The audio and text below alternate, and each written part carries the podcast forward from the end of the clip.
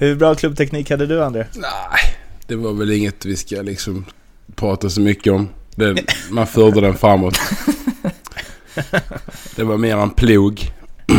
Men eh, ibland briljerar man med någon liten dragning. Men eh, i- jämfört med Klasen så nej. Nej, men någon, eh, snart är eh, råttet mogat alltså. Lägger på blå för loppen, kommer skjuta, fintar skott, spelar pucken höger istället, Davidsson skjuter, man lever över returen!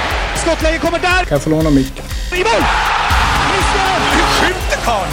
Hur skjuter han?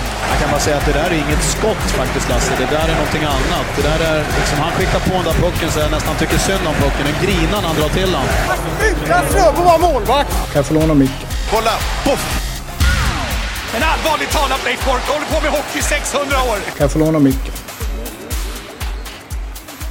Hallå kära hockeyfolk! SHL-podden avsnitt 34 är här.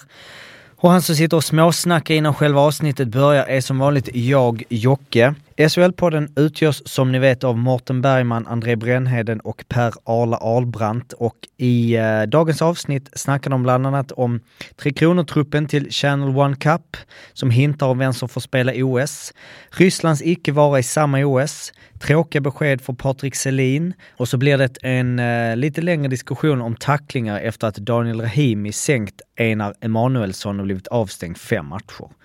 Något här Niklas Wikegård tyckte var fel, fel, fel. Va? Inget Rögle-snack? Det är för lite Rögle, tänkte ingen. Vill ni ha av er till oss så mejla antingen till shlpodd.gmail.com eller skriv till oss på Twitter at shlpodden. Trevlig lyssning! Det är alltså avsnitt 34 det här och eh, Eh, det har ju eh, tagits ut diverse landslagstrupper och eh, förbjudits diverse ryssar att deltaga i OS och så vidare. Så vi kanske går lite från SHL. Det beror lite på hur man ser det. Det finns ju SHL-spelare i landslaget också. Vi kan väl dra truppen lite snabbt bara. Har vi Viktor Fast, Magnus Hellberg i mål och backarna är Staffan Kronwall, Patrik Hersley, Johan Fransson, Erik Gustafsson, Magnus Nygren, Jonas Ahnelöv, Niklas Burström, Jonas Junland, Henrik Tömmernes och Mikael Wikstrand, där alltså bara en av spelarna, Micke Wikstrand, är från SHL.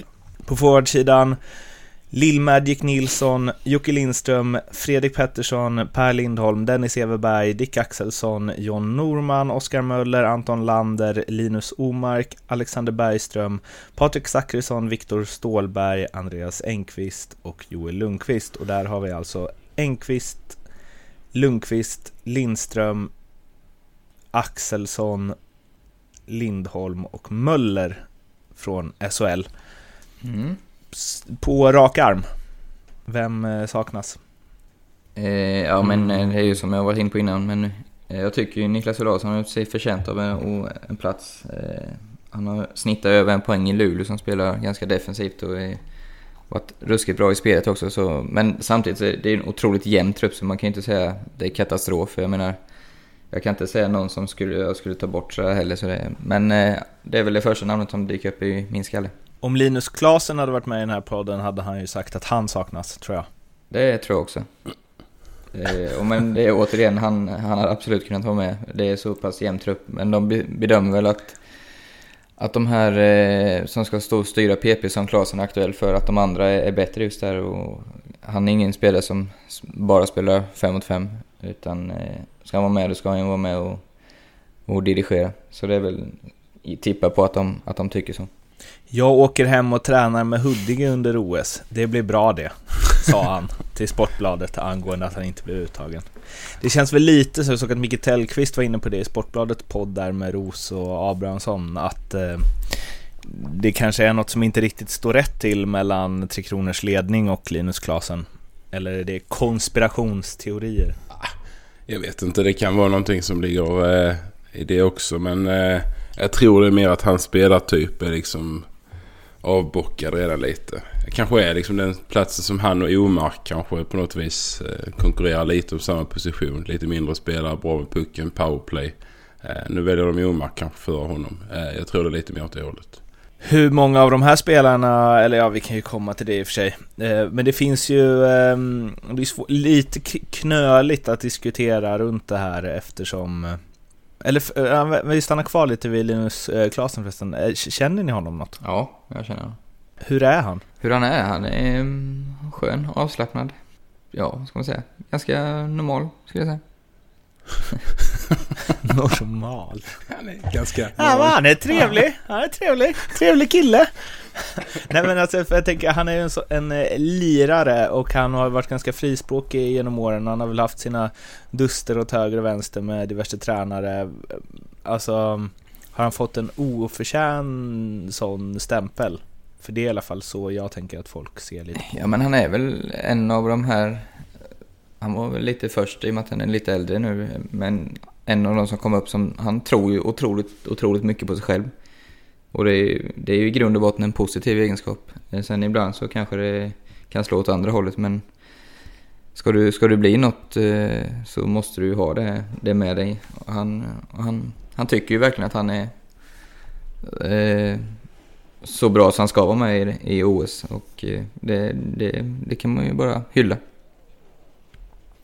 Off record här pratade vi om vattenskallar, det vill säga när det stiger spelare åt huvudet, att de är väldigt bra och kanske därför inte presterar eh, i vissa viktiga situationer. Hade han det i unga år? I unga år eh, eh, vet, visste jag inte, eller kände jag inte honom utan det var mer efter vi spelade i Södertälje tillsammans en kort tid där. Så det, det vet jag inte om han hade i unga år. Men han kan ju inte varit så jävla gammal då. nej, kan han inte varit. Han kan ha varit. Men då var han ju verkligen hypad. Men då... eh, Det började ju trögt för honom. Men sen eh, på... Eh, växte han in i det under både vintern och, och våren där. Var han ju riktigt bra. Vilken säsong var det ni lirade ihop? Ja, jag skulle gissa att det var... 07? ja, eller 08. 07 var det nog. Eller jag, jag... Jag letar, jag letar långt ner i poäng, interna poängligan här efter dig. Ja, då får du scrolla hela vägen. För han kommer ju dela tvåa tillsammans med, fan vilka jävla lirare. Petri Pakaslahti, Legend. Queen Hancock, Linus Videll, Duane Harmer.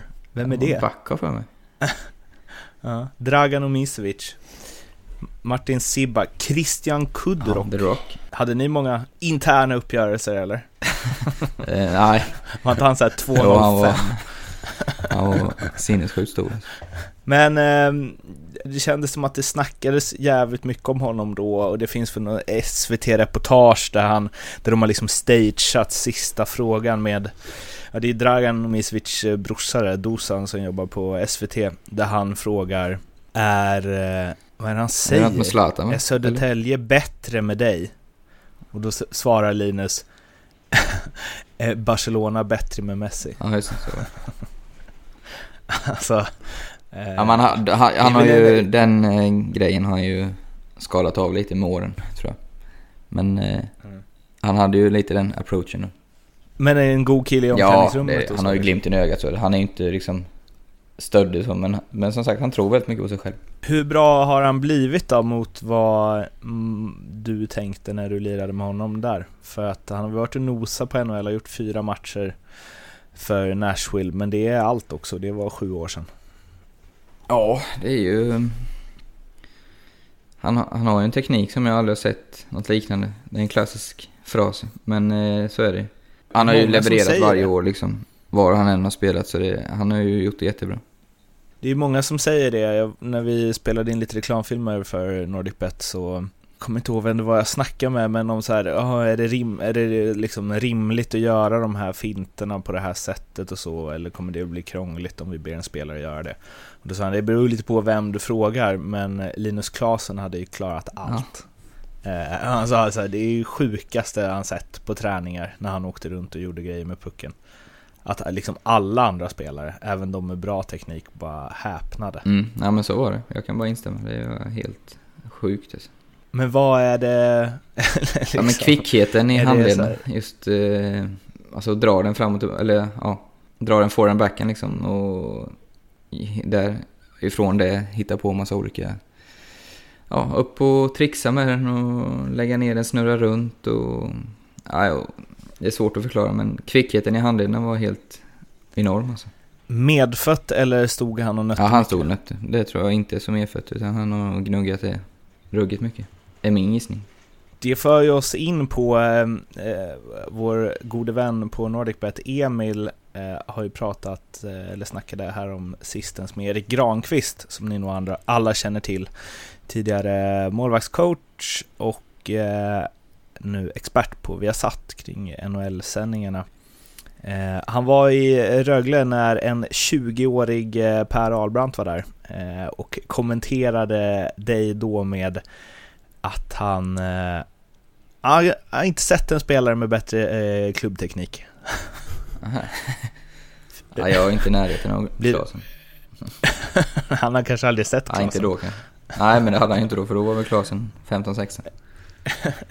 ja, exakt. Eh, men i, eh, för, vad är det man säger? Före Kristus. Före Klasen så var du den med bäst klubbteknik. Ja, det var ju fantastiskt. Det är Ja, väldigt ändå. fint. Verkligen. En Hur bra klubbteknik har du, André? Lite rörd. Åh, fint. Hur bra klubbteknik hade du, André? Nej, det var väl inget vi ska liksom prata så mycket om. Det, man förde den framåt. Det var mer en plog. Men eh, ibland briljerar man med någon liten dragning. Men eh, jämfört med Klasen så nej. Där blev man ju... Han var ju imponerande.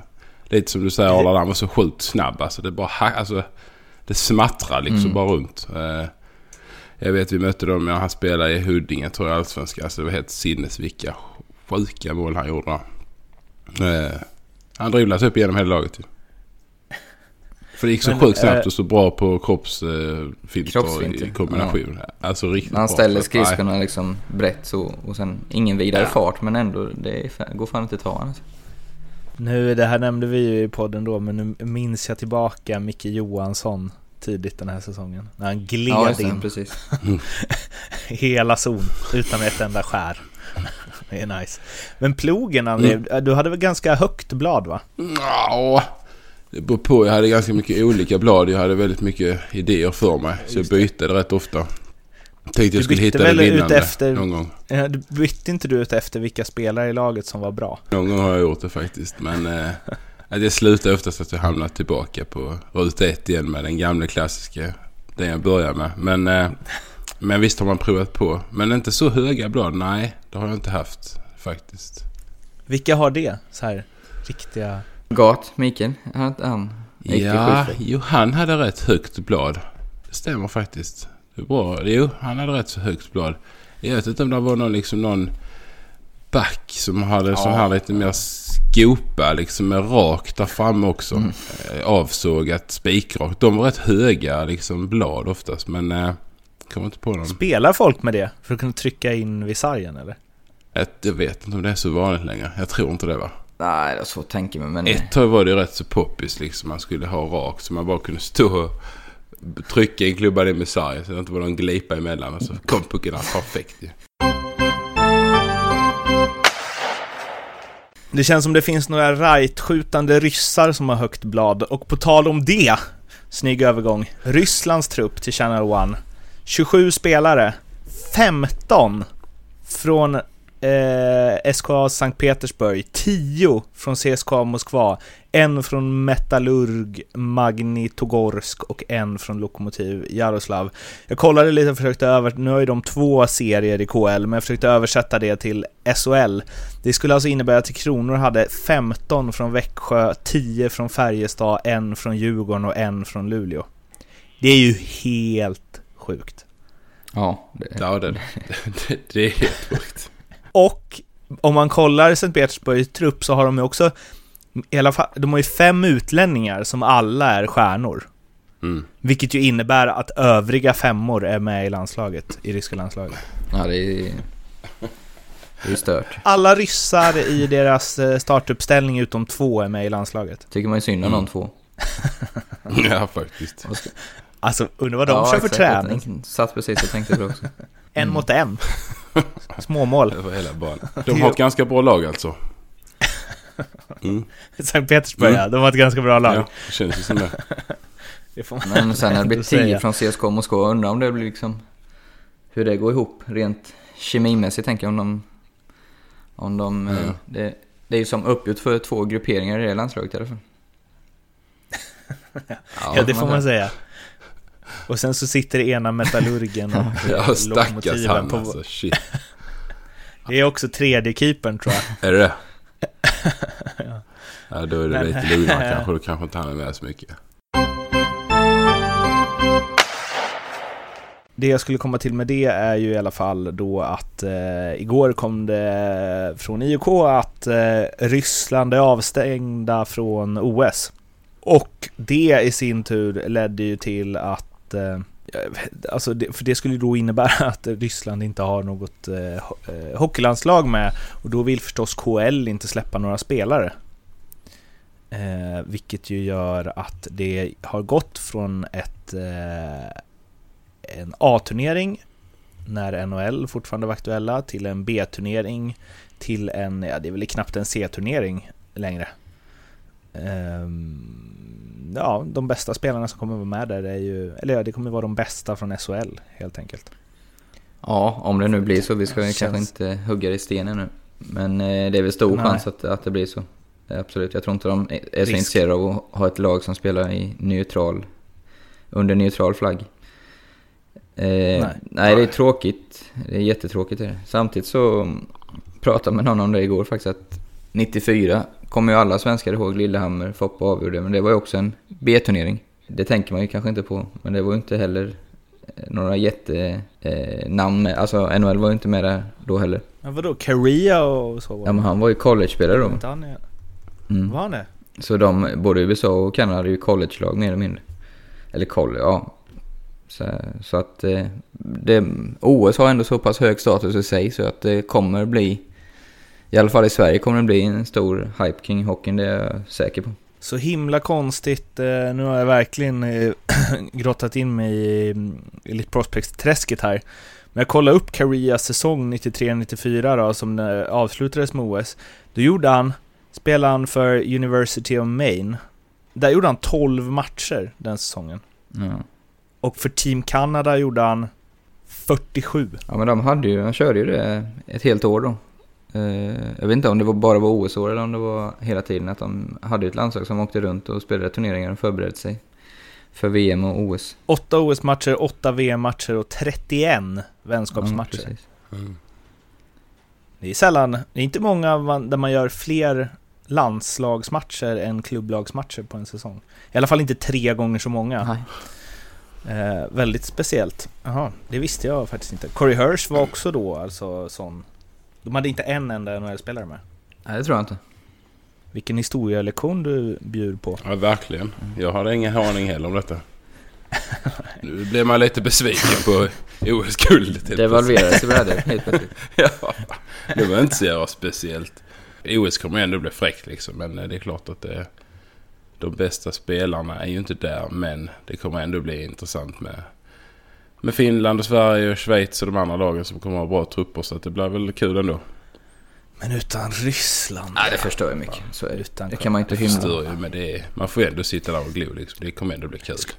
Skulle också, skulle Hör ni här hur vi älskar hockey? Va? Jo det kommer bli roligt. De kan skicka Växjös B-lag, det kommer bli kul. En jävligt tråkig grej som har hänt. Patrik Selin har varit borta tre matcher nu efter sin fantastiska start på säsongen och det är Norrbottens-Kuriren och även Sportbladet som skriver om att det är på grund av hjärnskakningssyndrom. Eh, Luleå vill inte kommentera det hela utan säger bara att han är skadad. Eh, och det var ju så att det var efter en smäll mot Skellefteå tror jag. Och sen var han ju med i line-upen mot Karlskrona matchen efter. Men eh, kom aldrig till spel. Och sen dess har han eh, varit borta i ytterligare två matcher då, efter Karlskrona-matchen. Han har ju haft en del hjärnskakningar och förra säsongen var det ju riktigt illa och han var borta länge. Eh, och han har pratat om hur skönt det är att vara vara med igen och att han kanske liksom fått fundera lite över sin spelstil, att när man är av hans size så kan man inte bara köra in huvudet före eh, i, i allt, alla dueller. Eh, men nu fick han ju alltså en smäll igen då, så efter 11 mål på 22 matcher så och landslagsuttagning och allting så eh, vet vi inte hur länge han blir borta. Eh, det, ja, jag tycker det känns lite läskigt. Ja, minst sagt. Det gör det ju. Det är ju... Ja, det är fruktansvärt tråkigt. Jag menar efter den fjolårssäsongen han hade här i, i, i Rögle och sen har det börjat så pass bra ändå för honom i Luleå. Man hoppades verkligen att allting skulle liksom eh, vända och så får han någon typ av ny smäll. Så det är ju skitsynd om honom. Och förhoppningsvis så, så drabbar det ju inte hans karriär eller hans välmående resten av livet utan att han blir bra igen. Eh, sen vet vi ju inte helt 110 om det är det men troligtvis har det väl någonting med det att göra. Jag måste säga, alltså nu ska inte vi vara, vi vet ju inte exakt vad som har hänt och så vidare, men ni som så här gamla spelare, hur, eh, mm, och som ni känner ju säkert gamla lagkamrater som har varit med om eh, liknande, alltså hur, eh, mm, ja men hur värt är det? Eller så här. Men där har ju folk runt omkring, läkare, men även kanske familj, en stor roll och för som spelare så har du bara i hjärnan liksom att eh, du ska spela till varje pris. Eh, och då när det gäller, det kanske går att chansa med en, eh, vad ska jag säga, en vadskada eller något. Men just när det är huvudet, det är så otroligt viktigt att, att du har rätt folk omkring dig som eh, stoppar dig. Och naturligtvis att du är ärlig mot dig själv. Men jag vet själv, jag har också haft Eh, hjärnskakning och liksom, eller ja, man har inte varit säker men istället för att säga något så är man tyst för att man, man, man vill spela helt enkelt. Så det är ju, ja, det är så otroligt, otroligt tråkigt. Speciellt när man börjat så bra, men det man vet är ju att har du haft många så krävs det mindre och mindre för att få en ny och om det nu är så som det står i, i kuriren där så, eh, så är det väl risk för att det, eh, det kan vara väldigt länge denna gången också. Eh, och då är det väl måste man ju ta sig en fundera på, som du sa, om det är värt det eller inte. Det känns som att det krävs, eh, han har kommit till en nivå nu då det krävs otroligt lite för att hjärnan ska ta skada liksom. Ja, jag kommer ihåg, jag kan inte relatera till Celine, men eh, Abbott Cam eh, var ju med när han hade sitt helvete där under ett år. Och den sista smällen som blev eh, utlösande, det var ju alltså knappt en putt. En lit, liten, liten kollision utanför utvisningsbåset eh, mot, mot någon, alltså helt vanlig närkamp. Som det, som det då visade sig att det var den som, eh, efter det så kunde, det var hans sista, eller kom han tillbaks efter, ja jag kommer inte ihåg, men det var då han var borta väldigt, väldigt länge. Så som du säger Mårten, det, det krävs inte mycket när hjärnan redan är skadad. Hur är det bland spelare, alltså hur tänker man? Du säger det att det är så mycket upp till folk runt omkring, så här, att ja, men, tala om och värdera och så vidare. Det är ju ändå någon form av expertis som finns där och samtidigt som att det är liksom ens närmsta som finns runt om och man får värdera det. Men som spelare där, ni berättade ju senast om Abbott när han ja, ville spela med 40 graders feber och så vidare. Det är ju en sak, men som spelare när man har haft dem där. Alltså att man själv kanske inte är kapabel att ta beslut huruvida det är rätt eller inte att spela. Ehm, jag, jag förstår att folk som lyssnar på det här tycker att man hockeyspelare måste vara helt eh, dumma i kolan som inte känner det. Men det, jag vet inte, det är svårt att förklara men man är så inne i den bubblan att du ska spela och du ska leverera. Så att det, det, det låter ju så här, när man, nu när jag har stigit ur, ur den bubblan så kan jag också känna att vad fasen, hur tänker man då liksom? Men, känner du igen dig något i det André? Att det, att det kan vara så? Ja men absolut. Ja, men det, det är ju jättesvårt att, att, att liksom säga nej eller avstå match eller träning. Det, man vill ju spela hela tiden som du säger. Och hjärnskakning är kanske en sån lurig skada också där du inte riktigt vet vilken status du har egentligen. Det är jäkligt svårt. Jag har inte haft någon själv men jag har ju varit med med lagkamrater som har haft och, och liksom sett hur de går vid den här trappan och, och så vidare med sjukgymnaster och läkarteam och sånt här. Och det, det är ju en väldigt speciell typ av, eh, av eh, liksom skada där man måste vara otroligt försiktig. Så att det är klart att det, det är svårt att, att veta som spelare med då om man är frisk eller inte. Och där är det som du säger, man måste ha sjukt bra eh, backup så att man vet eh, 100% att det är att köra liksom. Det, det går inte att chansa liksom med den typen av skada som du gör med en, eh, en AC-led i en axel där man kan skjuta in en spruta liksom så kan man köra ändå. Eh, det funkar inte riktigt där. Så att jag, jag känner absolut igen det. Men eh, nej, jag eh, är också lite orolig att det kanske är så pass illa med, med Patrik att det inte blir mer. Men vi hoppas ju och håller tummarna här. Det gör vi givetvis. Vad är det dummaste ni har gjort? Så. Jag fick, jag fick en klubba i ögat som var rätt, eller som var väldigt allvarligt ett tag. Eh, jag var på, fick åka ambulans och det var tal om operation och sådär. Och då kom jag ihåg att de sa att nu måste du vara helt stilla i, ja, undrar om det var sex veckor. Men då, eh, då spelade jag efter, tror det var, fyra, fem veckor. Just för att nu gick det ju bra och de sa liksom att det Visst, du kan spela men får du en smäll till då, det är då det kan... Det är lite som hjärnskakning, man brukar säga så. Så det, är väl, det var väl inte så jättesmart, men det var just det att man verkligen ville tillbaka så fort som möjligt. Alltså jag, jag, jag kan bara tänka hur, det är ju kanske idiotiskt på ett annat sätt, men jag vet att när jag spelade i Växjö så hade jag faktiskt en dålig axel, eller den här AC-leden som man brukar kalla klassisk eh, hockeyskada. Och då tror jag jävlar att jag tog sprutor säkert 15 matcher i rad för att spela. Och då spelade vi liksom i Allsvenskan låg på typ 12 plats. Jag förstod inte riktigt syftet med det men man krigar ju på ändå. Eh, men det var också så liksom varför? Det var liksom hela vägen fram till juluppehållet kommer jag ihåg. Det var hur många matcher som helst för att vi hade ont om folk och så. Då kan man ju känna ibland att det kanske inte var så jäkla clever. Men ja, man var ju mitt uppe i det. Hur mycket är det att man själv vill så mycket och hur mycket är det att det förväntas av alla runt omkring och liksom att man ska bita ihop och spela och i alla lägen om man kan stå på benen liksom? Nej, där tror jag det är mycket, mycket dig själv. Du vill ju liksom. Sen vad alla andra säger och tycker om, det tror jag man skiter rätt så mycket i. Det är klart att du vill spela. Jag menar det är ändå du, du jobbar som hockey, professionell hockeyspelare. Du vill ju jobba, du vill ju spela. Du tycker matcherna är det roligaste som finns och, och träningar och sånt där. Då var skadad. Nej, jag skulle säga att det är mestadels dig själv. Eller vad säger du Arla? Tror du att det är liksom påtryckningar utifrån? Nej, inte utifrån. Men man kan, känna, man kan ju känna tryck kanske från eh, Alltså utan att det är, det är ju ingen tränare som säger du ska spela skadad, men ändå känner man det lite eh, inombords liksom att... Ja, fast det är, det är för sig, det är ju som du säger, det kommer ju inifrån då, men det kan ju, en, en del kan ju vara...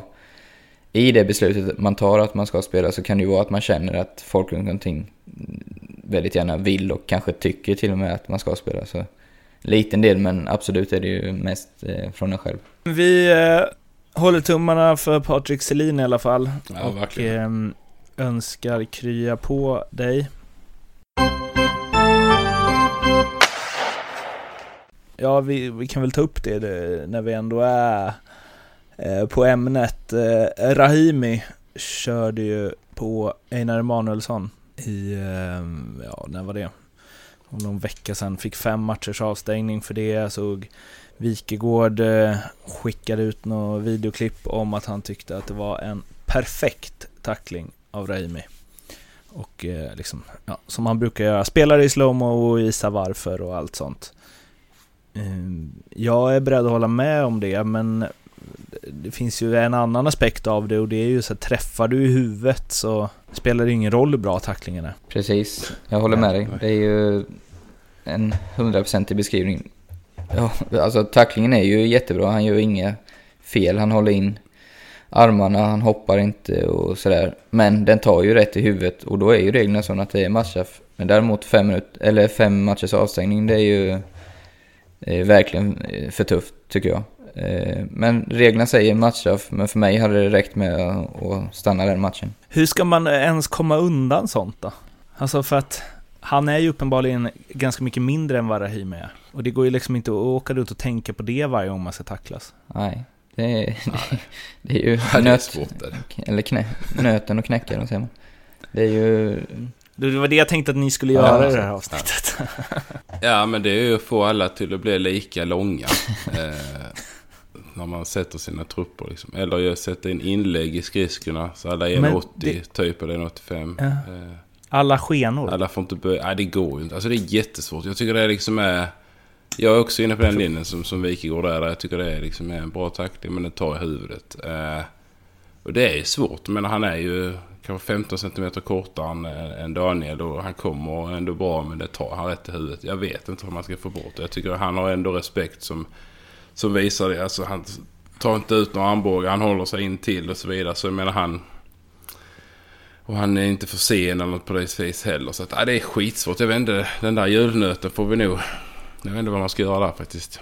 Det är också kul att, att alla ska vara 1,80 i ditt förslag. Det blir ju svinjobbigt för de som är längre. Ja, jag vet. ja. Men då får de ha kort, alltså ja. Nej, men jag tänkte då tar man bort lite av deras skena. De är kanske egentligen... Eh, nej, det blir ju... Ja, skitsamma. Men, eh, ja, det funkar. Får men fila just i på den. Ja, den är så är det ju, måste ju Einar förbereda sig på att det kan komma någon där. Så är det ju. Absolut. Eh, Ja, I fickan där är det inte ovanligt någon kliver nej, upp och det har ju med rutin att göra också.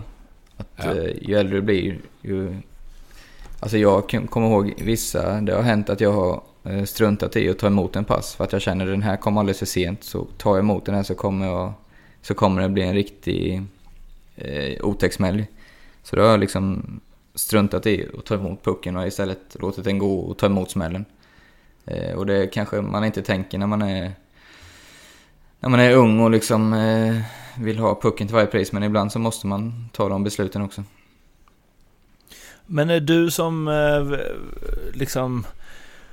eh, Ja men eh, ofta var mindre än dina motståndare. Ett understatement. V- Var, var du ofta i lägen där du kände, eller liksom hur hanterar du det? Nej men lite som jag sa att man eh, lär sig eh, vilka situationer eh, som det kommer, eller som det är stor chans att det kommer komma någon och attackera. Man, man känner det på sig till slut eh, för att man har varit med om det så många gånger förut. Och just det här när du får en passning i fickan men du får den inte när du vill ha den utan du får den en sekund för sent om man säger. Då, då är ett sånt läge, då är det ju liksom vad du än gör så titta inte ner på pucken då utan hellre låt den komma till skridskorna och frys den och, och ta tacklingen. Likadant om du åker med backhand i mittzon och ska få ett pass från backen. Då har, då har du, måste, för att ta emot ett backhandpass så måste du lägga mycket mer koncentrationen om du tar emot den på forehand. Och då också ibland om du får den sent så är det riktigt otäckt eh, känsla att man har att nu kan du, för då hinner du inte titta upp innan. Så det, det är väl två typiska situationer. Hände det ofta? Ja men som jag sa, det hände absolut att T- tills du lärde Ja, dig? nej, jag... Tack och lov, har väl eh, inte åkt på så många stjärnsmällar. Visst har det hänt, men... Eh, nej, det har ju lite med spelsinne att göra också, att man får, man får titta upp innan man får pucken. Ibland så tänker jag när jag ser sådana passningar, senast var väl när jag var och kollade på Ja det var väl när vi var och kollade André på Malmö mot eh, Brynäs där Då det var några så här uppspel som Malmö gjorde, vi satt ju väldigt nära isen då då, forward direkt slog tillbaka till backen som passade Istället för att liksom ta med sig den, för då kom det ju en forward från Brynäs Från andra hållet liksom Mm. Eh, och då tänkte jag så här, fy fan vad lack man hade varit på han som slår passningen. För han ser ju det. Ja. Han ser ju att det är en jävla pisspassning. Ja, men så var det ju. Alltså man blir förbannad på backarna när de slår sådana ambulanspass. Eh, det är klart att det, det, det är ju... Det är så jävla... Det, det är dåligt det är det ju.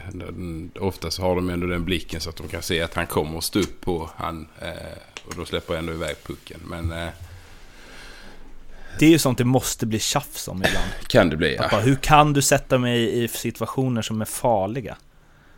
Ah, Det kan bli lite irritationsmoment. Sen så brukar det väl gå över ganska fort om man inte får liksom fem sådana per period från samma back. Då undrar man lite vad han vill. Men eh, annars så tror jag mer att liksom det händer i spelet. Men Ofta är man ju visst medveten. kan det bli lite bl- blängande. Ja, han är ofta i backen medveten om det kan- också, så han brukar ju be om ursäkt Ja. fort. Eh, Och jag har själv också slagit sådana som precis när man släpper pucken känner man ah det där var inte bra. Så då Nej. får man liksom be om ursäkt. Ja, men då måste jag från andra hållet. Fan, det här tycker jag är skitintressant. Ni lyssnare kanske tycker att det är segt och tråkigt, men jag tycker att det är mysigt. Eh, men André, du då som kanske var större än motståndare. Mm.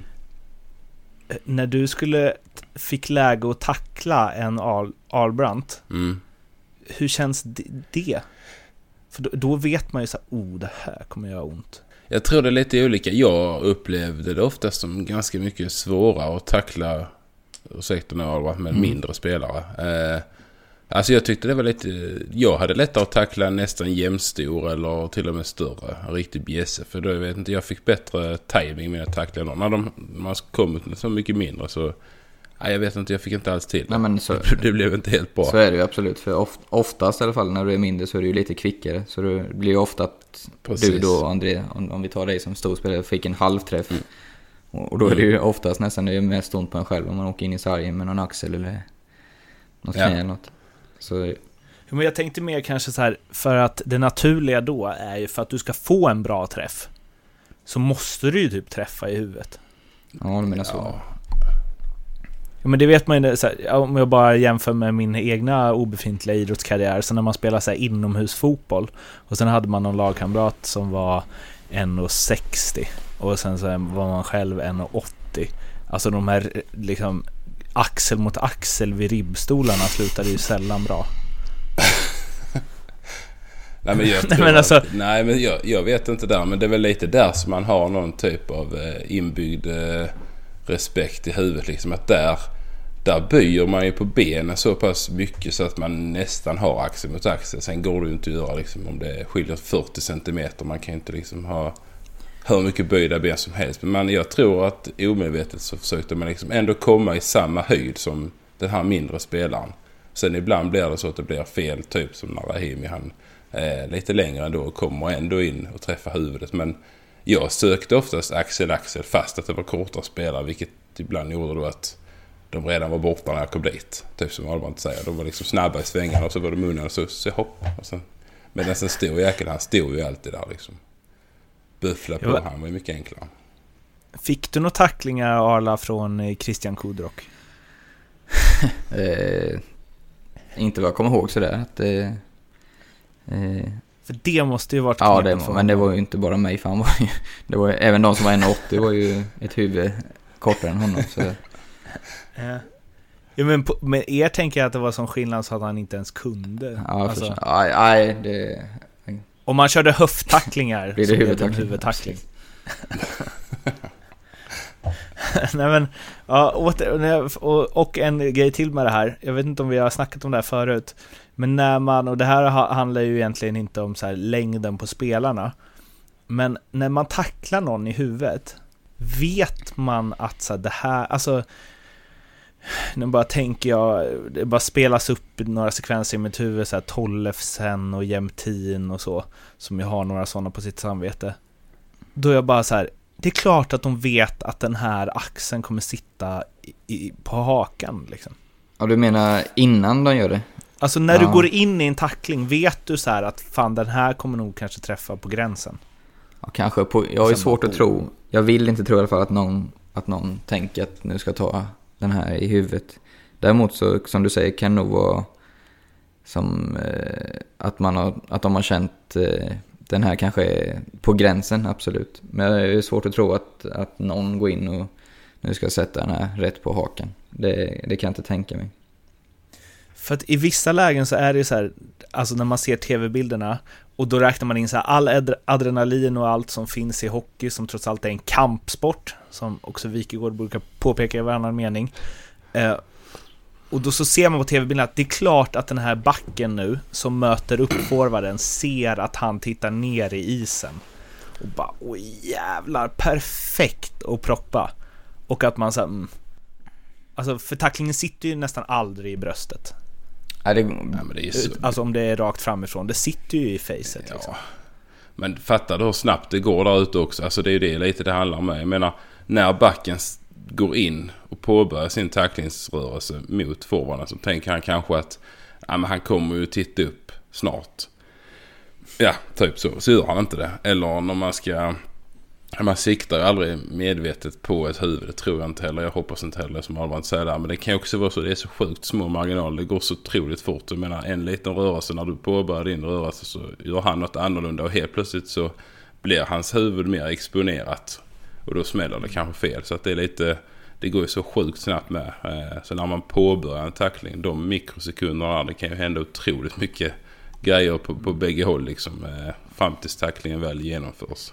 Men tänk eh, Kronvall eh, är ju mm. intressant. Eh, om, säg att han hade varit annan nationalitet än svensk. Då hade han ju förmodligen varit ganska hatad av svenska fans om han hade åkt runt och proppat så som han har gjort. Svenska till exempel. Då. Tror ni inte det? För men där har du ju verkligen... Absolut. Han är ju expert på att tacklas när motståndaren inte är med på det. Och här, han är ju superhyllad för det. Här. Mm. Han, fan, han har väl liksom det här på gränsen på huruvida den tar i huvudet eller inte. Massa Ja, gånger. men det hörs ju inte i den debatten utan då är det ju mer ensidigt att vilka fantastisk, vilken fantastisk timing han har och hur många som har respekt för honom och sådär. Som för att stänga det här då. Hur, jag vet att det är liksom fall till fall och så, men om vi ska försöka ge någon form av generell eh, hur många procent ligger hos den som ger tacklingen och hur många procent ansvar ligger hos den som tar emot den? Jag ska säga att det, det är 50-50. Det är lika mycket ansvar på bägge sidor. Och du gör det lätt Yes! Typiskt svenskt. Nej men jag tycker det. Det är, det är lika mycket ansvar på bägge två på något vis. Tycker jag. Så att det, ja, jag säger 50-50. Får jag bara skjuta in nu när jag har blivit en åsiktsmaskin istället för så blyg. Eh, att, eh, ja. Det här med att Einar spelade två dagar efteråt eh, håller jag med Sanny. Det, det, tycker jag är helt galet. För han såg ju verkligen avsvimmad ut i luften. Han tog inte emot sig. Eh, ja, han hade nog några sekunder medvetslöshet. Ja, det, det, så, det gjorde ont i mig också att se att han spelade. Nu gjorde han mål. Eh, och han sa att han mådde bra, men sen nu läste jag att han inte hade tränat eh, igår eller när det var heller. Så jag menar, skulle han vara borta nu då lär det bli storm igen. Så det, jag tycker nästan det ska vara är det, det är väl i NFL i alla fall, är det så i NHL också att, när, att det är någon liksom läkare som sitter och tittar och när man ser att han, för han var ju, det såg ju vi alla som tittade på det, att han var ju borta ett par sekunder, då, då ska man inte få spela på kanske en, en vecka i alla fall, oavsett hur man känner att man känner sig. Men det var väl också så att han hamnade i båset? Var det inte så? Han gick ju inte ut direkt Nej, det gjorde han kanske inte. Ja, det... Oh, Nej, alltså helt allvarligt så tror jag att han liksom satt kvar i båset lite också. Det, redan där kände jag bara, men nej. Mm. In med han i omklädningsrummet liksom och, och ja. Lägger han på en brits där inne. Han kan ju inte sitta i båset och vara redo för inhopp och några byten igen. Det var liksom, hade ju varit helt hål i huvudet. Jag måste också, för medan du eh, pratade om det här Arla så kollade jag Top 10 hits från Niklas Kronwall. jag älskar att du sitter och, och gör mycket måste... annat än Nej men jag lyssnar ja. ju också. Okej, okay, och nu är det här Top 10 förstås, så det är bra tacklingar. Mm. Men det är inte en enda som tar i huvudet. Det är inte en enda av dem där eh, spelaren inte reser sig upp direkt efteråt. Alltså på millisekunder. Ja, det är bra. Alla sitter i bröstet eller axeln eller så här. Så att vi liksom inte snackar skit om Kronvall här och sen så inte har belägg för det. Sen så har han ju säkert gjort hundra tacklingar till. Okej, nu mörsade han in någon skalle i ribban. Eh, men, men, eh, men det, han gör, det han gör bra är ju att han kommer ofta med, med rumpan först. Ja, eller har han de tacklingar ja. du ser? Och även när han sätter dem med axeln så är han ju väldigt ihopkrupen. Ja, liksom. ja. Han tacklar ju underifrån och upp. Mm. Snarare än rakt mm. framifrån. En tråkig grej med det här, det är ju något som man säger, jag vet inte. Det är en lång diskussion, en annan diskussion verkligen. Men det är ju att han får ju alltid stå upp inför, alltså det är alltid någon som vill slåss med honom efteråt. Han hade ju lika gärna kunnat göra ett fett fula tacklingar rakt igenom. För konsekvensen för honom blir ju densamma. Mm. Det är inte så att någon bara oh nice tackling, nu skiter vi och slår honom.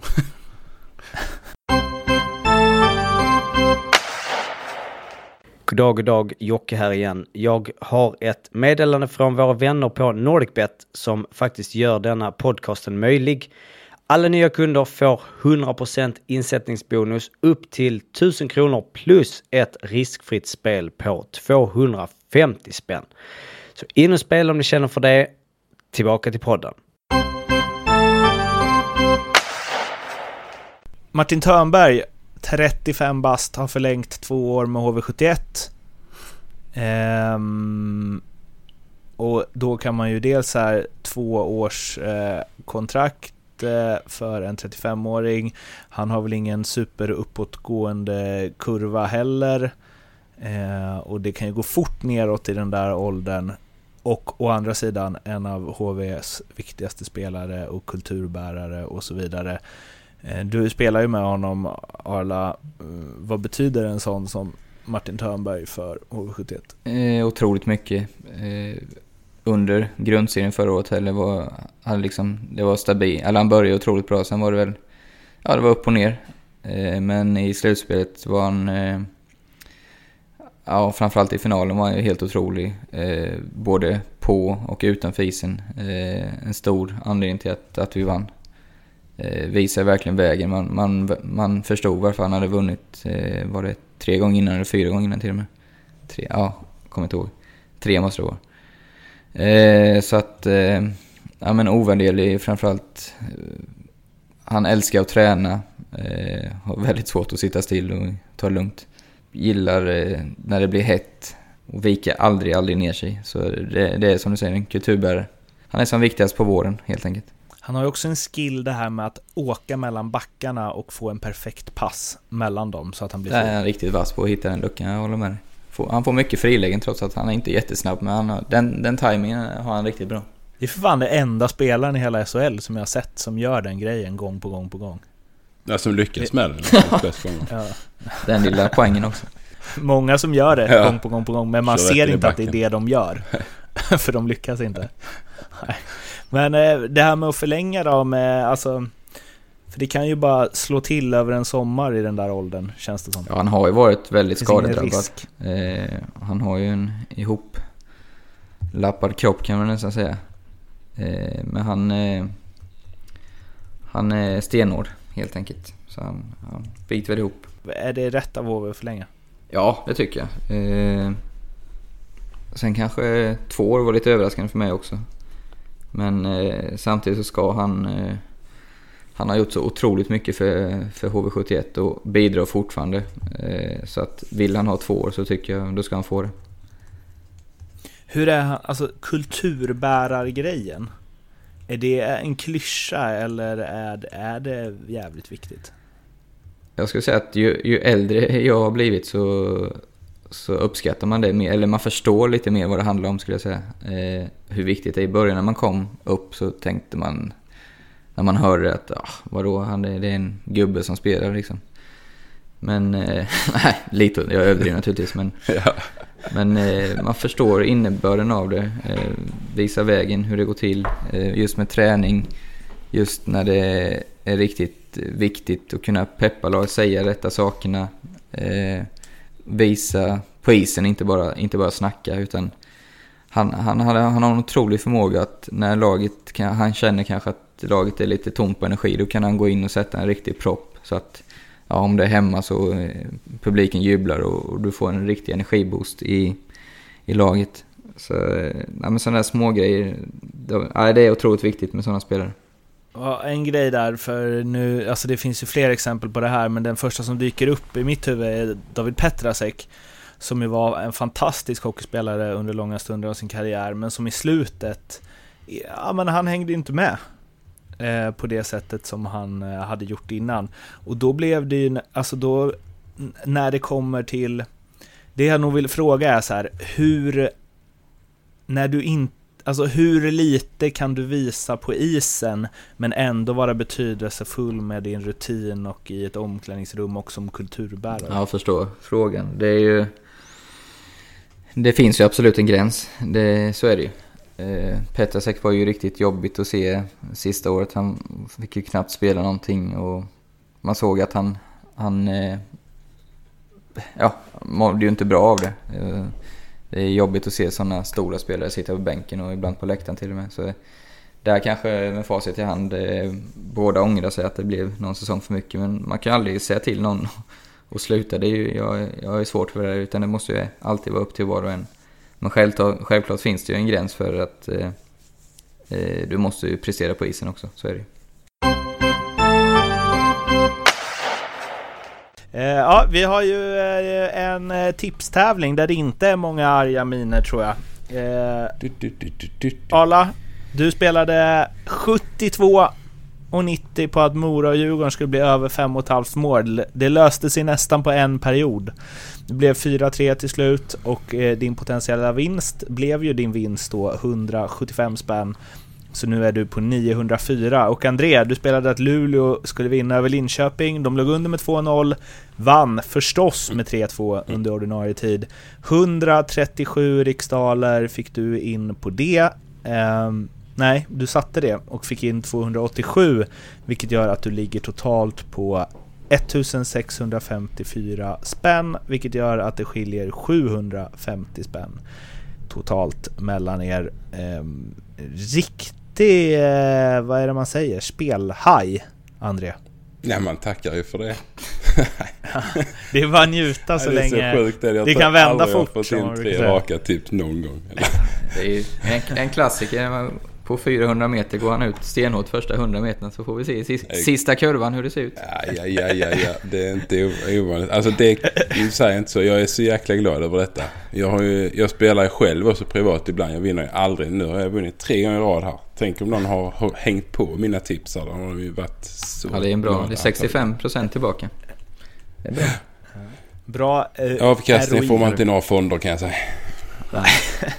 Men då vill vi veta vem, eh, ja det är väl du som börjar, eller vem är det som börjar den här veckan? Nej det är den som ligger under som börjar. Ja, så sa du Så förra jag får veckan. börja ett bra tag till. Arla. Go. Eh, Jag fastnar för eh, Frölunda bortom Mora till 2.09. Jag tror det Frölunda har Karlskrona på torsdag. Jag förväntar mig en relativt enkel resa medan Mora ska upp till Skellefteå. Få sig en omgång där kanske och sen en ganska jobbig resa. Och så tätt in på sista matchen. Frölunda tömmer allt och är ju ett bättre lag i grunden. Så till över dubbla degen så tar jag det.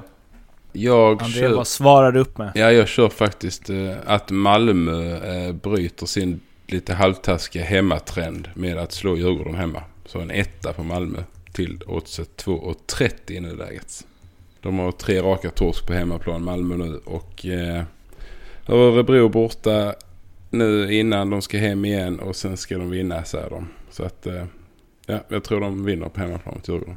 Där har ni de två spelarna. Så Arla tror att Frölunda besegrar eh, Mora till 2.09 och eh, Andrea tror att Malmö slår Djurgården till 2.30. Ni går in på NordicBet för att eh, rygga de här eller komma med ännu bättre spel.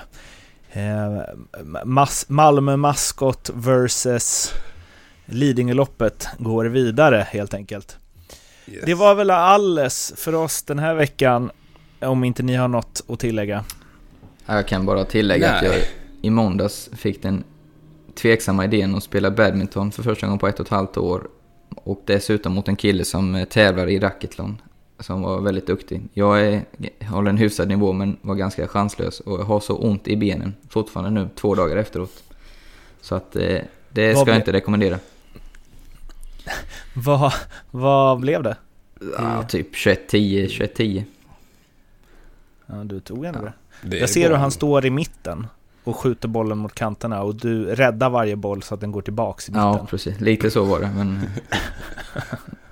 Är det baksidorna då eller? Men baksidorna, precis. Och rumpan. Det är den här utfallsstegen när du hämtar upp dem långt nere. Exakt. När du liksom går ut i den Borsov, Jonas Björkman-posen. Exakt. Hämtar upp en, ja jag ser det framför mig. Den, eh, Ja, jag har inte tränat om man inte har gjort den övningen någon gång och, och kör den. Det, det, det är inget att rekommendera för människor som inte är vana vid att träna. Kör de här utfallsgång. Tre Nej, gånger fy 30 fan. meter. Det är nice att vi avslutar med att, re- att inte rekommendera Jo, något. det gör det. är, Eller, det är Vi rekommenderar att inte ont göra något. är det. Eh, vi hörs igen om en vecka. Sköt om er allihopa, hej då. Nej då.